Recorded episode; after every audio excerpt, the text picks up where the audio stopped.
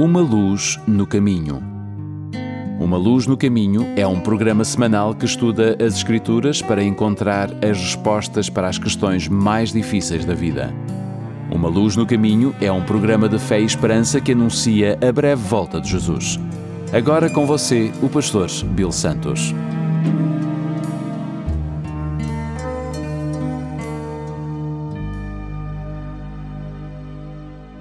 Bem-vindos ao programa Uma Luz no Caminho. O meu nome é Bill Santos. Muito obrigado por estarem conosco. Eu acredito que a oração pode fazer a diferença na vida das pessoas. Eu creio que a oração traz resultados. Eu creio que a oração é efetiva porque a Bíblia apresenta evidências disso em Tiago, capítulo 5, no verso 16, onde a Bíblia diz: a oração feita por um justo pode muito em seus efeitos. E depois, nos versos 17 e 18, continua: o profeta Elias era um homem como nós. Ele orou com fervor para que não chovesse. Durante três anos e meio não choveu sobre a terra. Depois orou outra vez e então choveu, e a terra deu a sua colheita. Agora, muitas pessoas escutam esses versículos e dizem assim, mas Elias, esse Elias é um profeta. Então, Tiago lança uma pequena frase: Elias era um ser humano como nós. Em outras palavras, se Deus atendeu à oração de Elias, também responderá às nossas orações. Então devemos orar.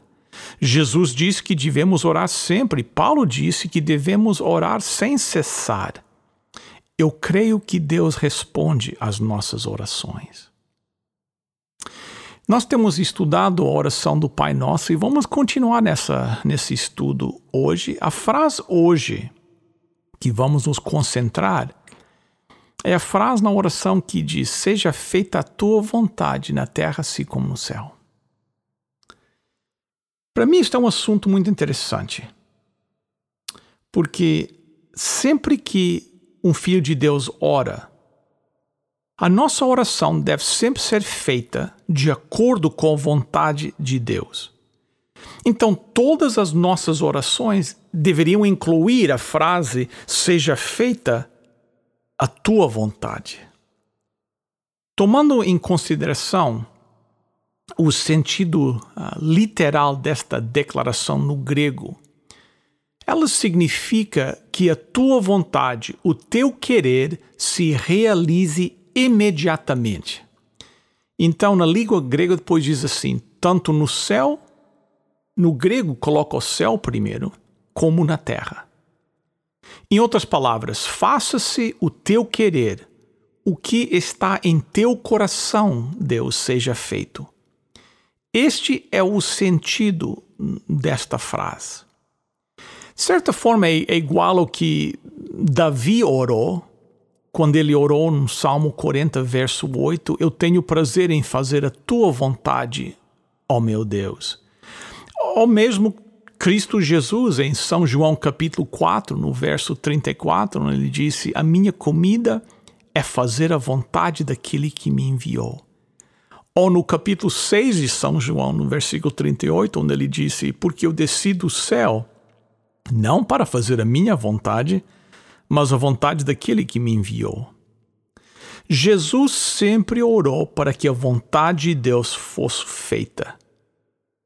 Seja feita a tua vontade. Existem pessoas que usam essa frase, seja feita a tua vontade, no final de uma oração, quase assim como um ritual, né? Na realidade, o que eles estão dizendo é assim: Deus, não tenho qualquer fé que minha oração trará algo bom, por isso digo isso só para estar certo que incluí na minha oração tudo o que é necessário.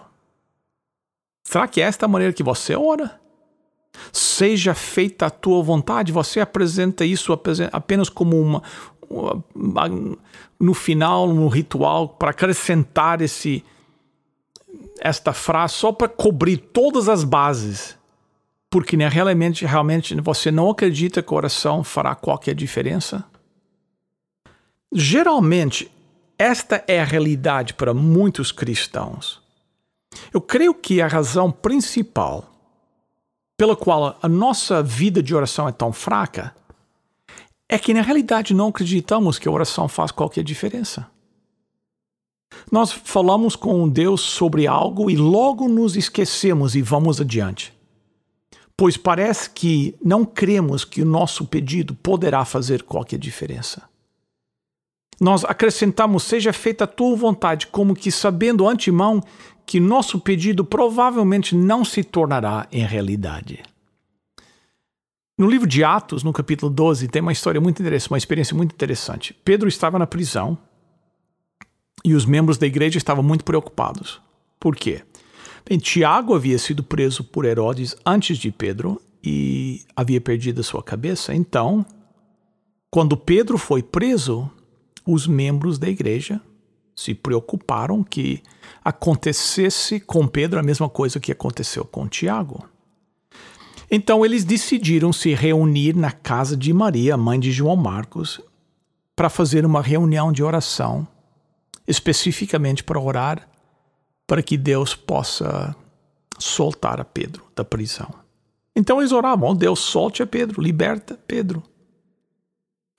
Agora, enquanto eles estavam em reunião, enquanto estavam em oração, um anjo do Senhor desceu na prisão onde Pedro estava e soltou Pedro. Pedro, agora solto, decidiu que ele deveria ir ao encontro dos seus amigos e irmãos que estavam na casa de Maria, mãe de João Marcos, em oração.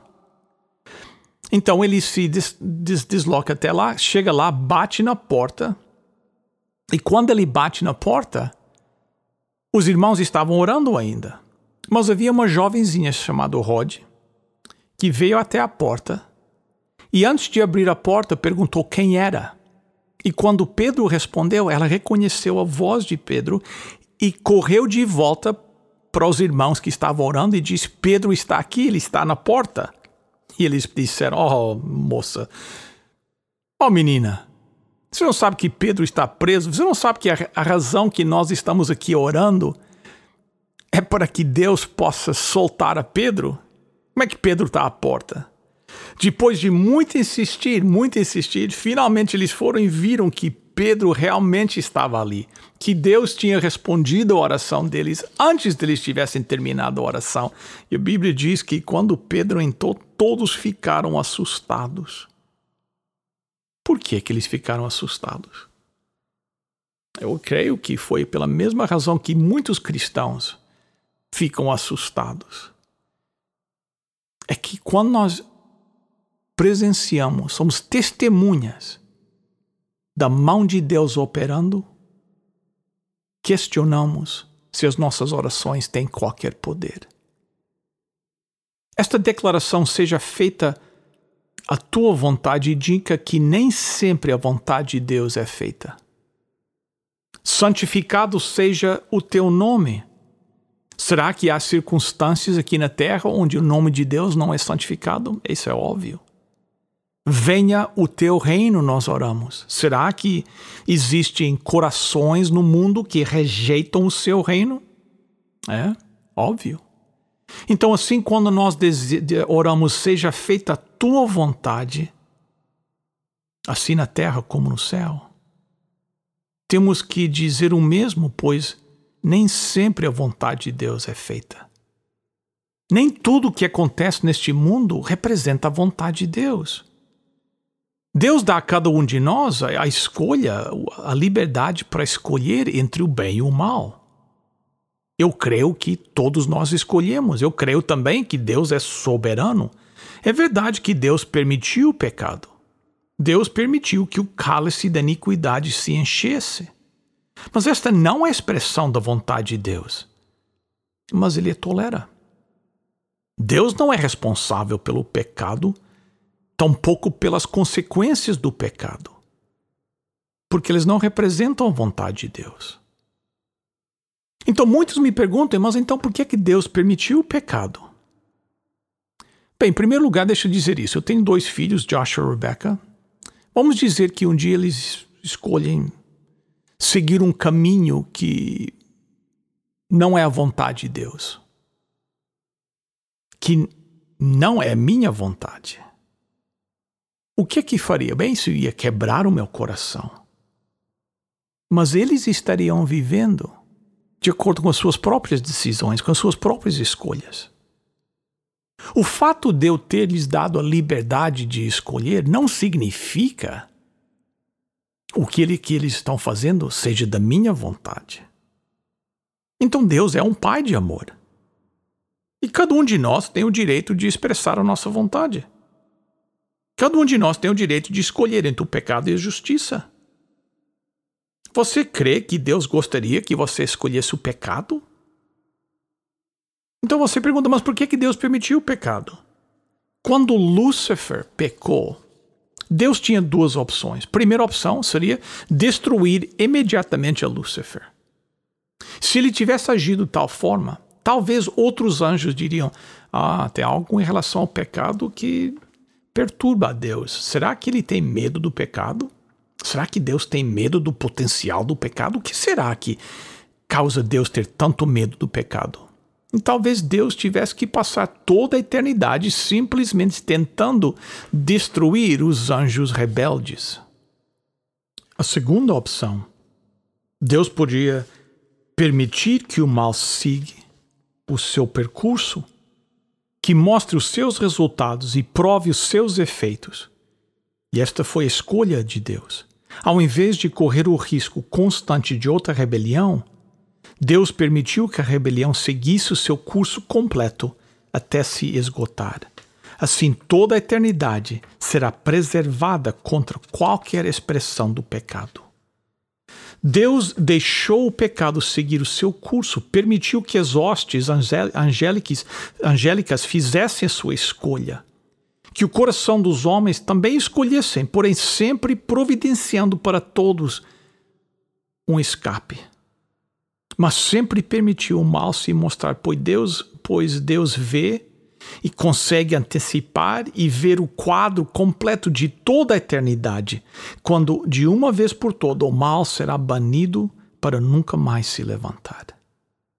Durante este tempo em que o mal segue o seu caminho, o que não tem nada a ver com a vontade de Deus, nem com o seu propósito, tudo está dentro de sua de sua tolerância somente para que um dia o mal seja destruído por completo.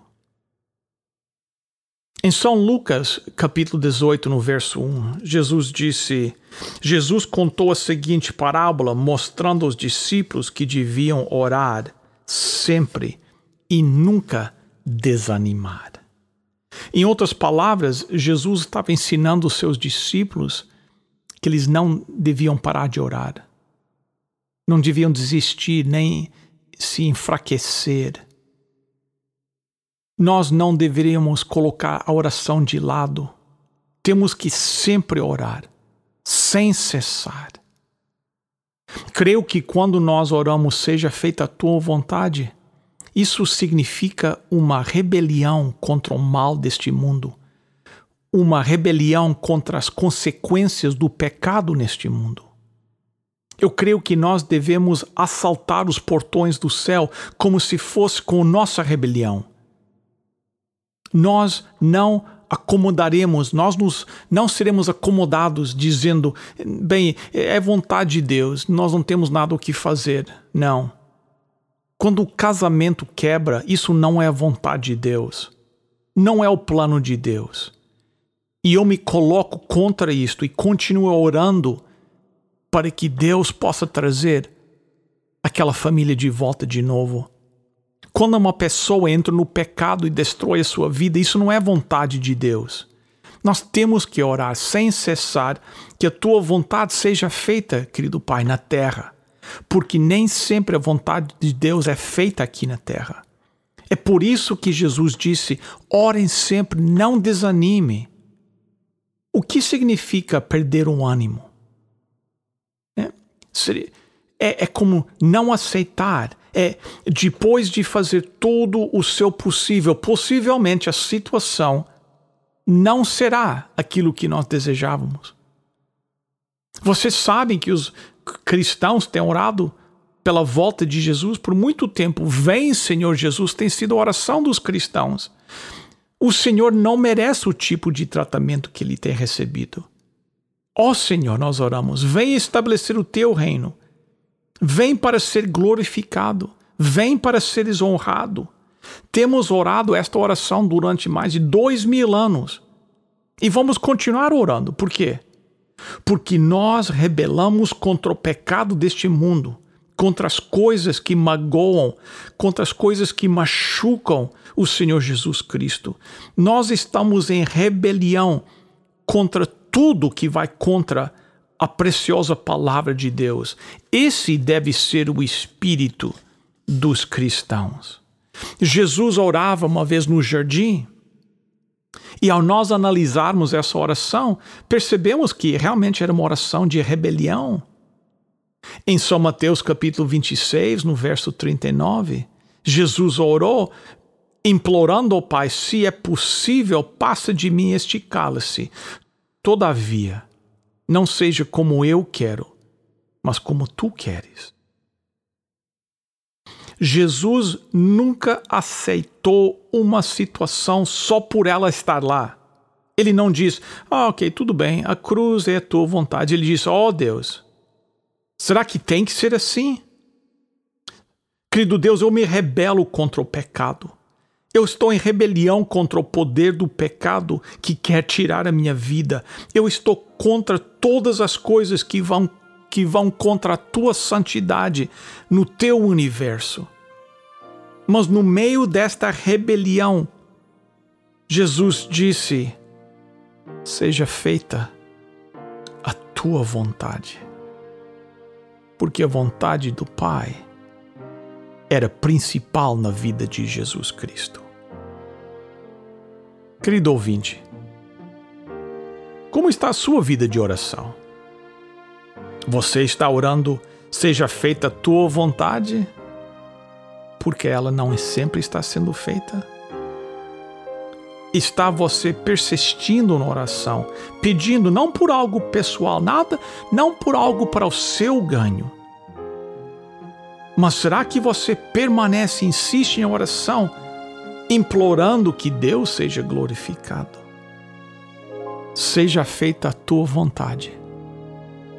Que essa oração possa ser a verdadeira intenção do nosso coração. Em nome de Jesus. Amém.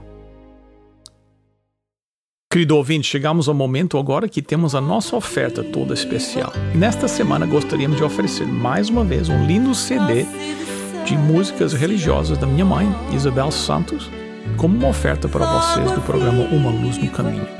A minha mãe já canta há muitos anos e uh, há uns 40 anos atrás se dedicou a cantar música, principalmente música religiosa e ela montou esse CD com 21 músicas, são as favoritas dela.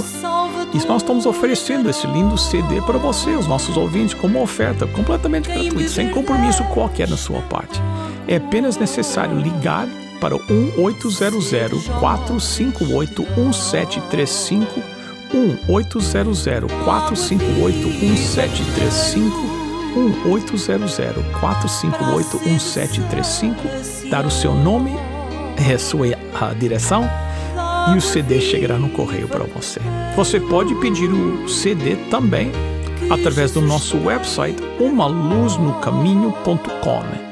O número mais uma vez 1800 458 1735. Ligue agora que os voluntários estão aguardando a sua chamada. Queridos amigos, chegamos ao final de mais um programa. Muito obrigado pela sua presença conosco. Às 11 horas da manhã eu estarei ao vivo no Facebook. Procura minha página Bill Santos no Facebook. O nosso programa é patrocinado pela Igreja Portuguesa Adventista do Sétimo Dia. Assim que a igreja abrir, vamos convidá-los para estarem conosco lá adorando. No entretanto, visite-nos a nossa página umaluznocaminho.com. Até a próxima! Se Deus quiser, lembre-se: lâmpada para os meus pés é tua palavra e luz para o meu caminho.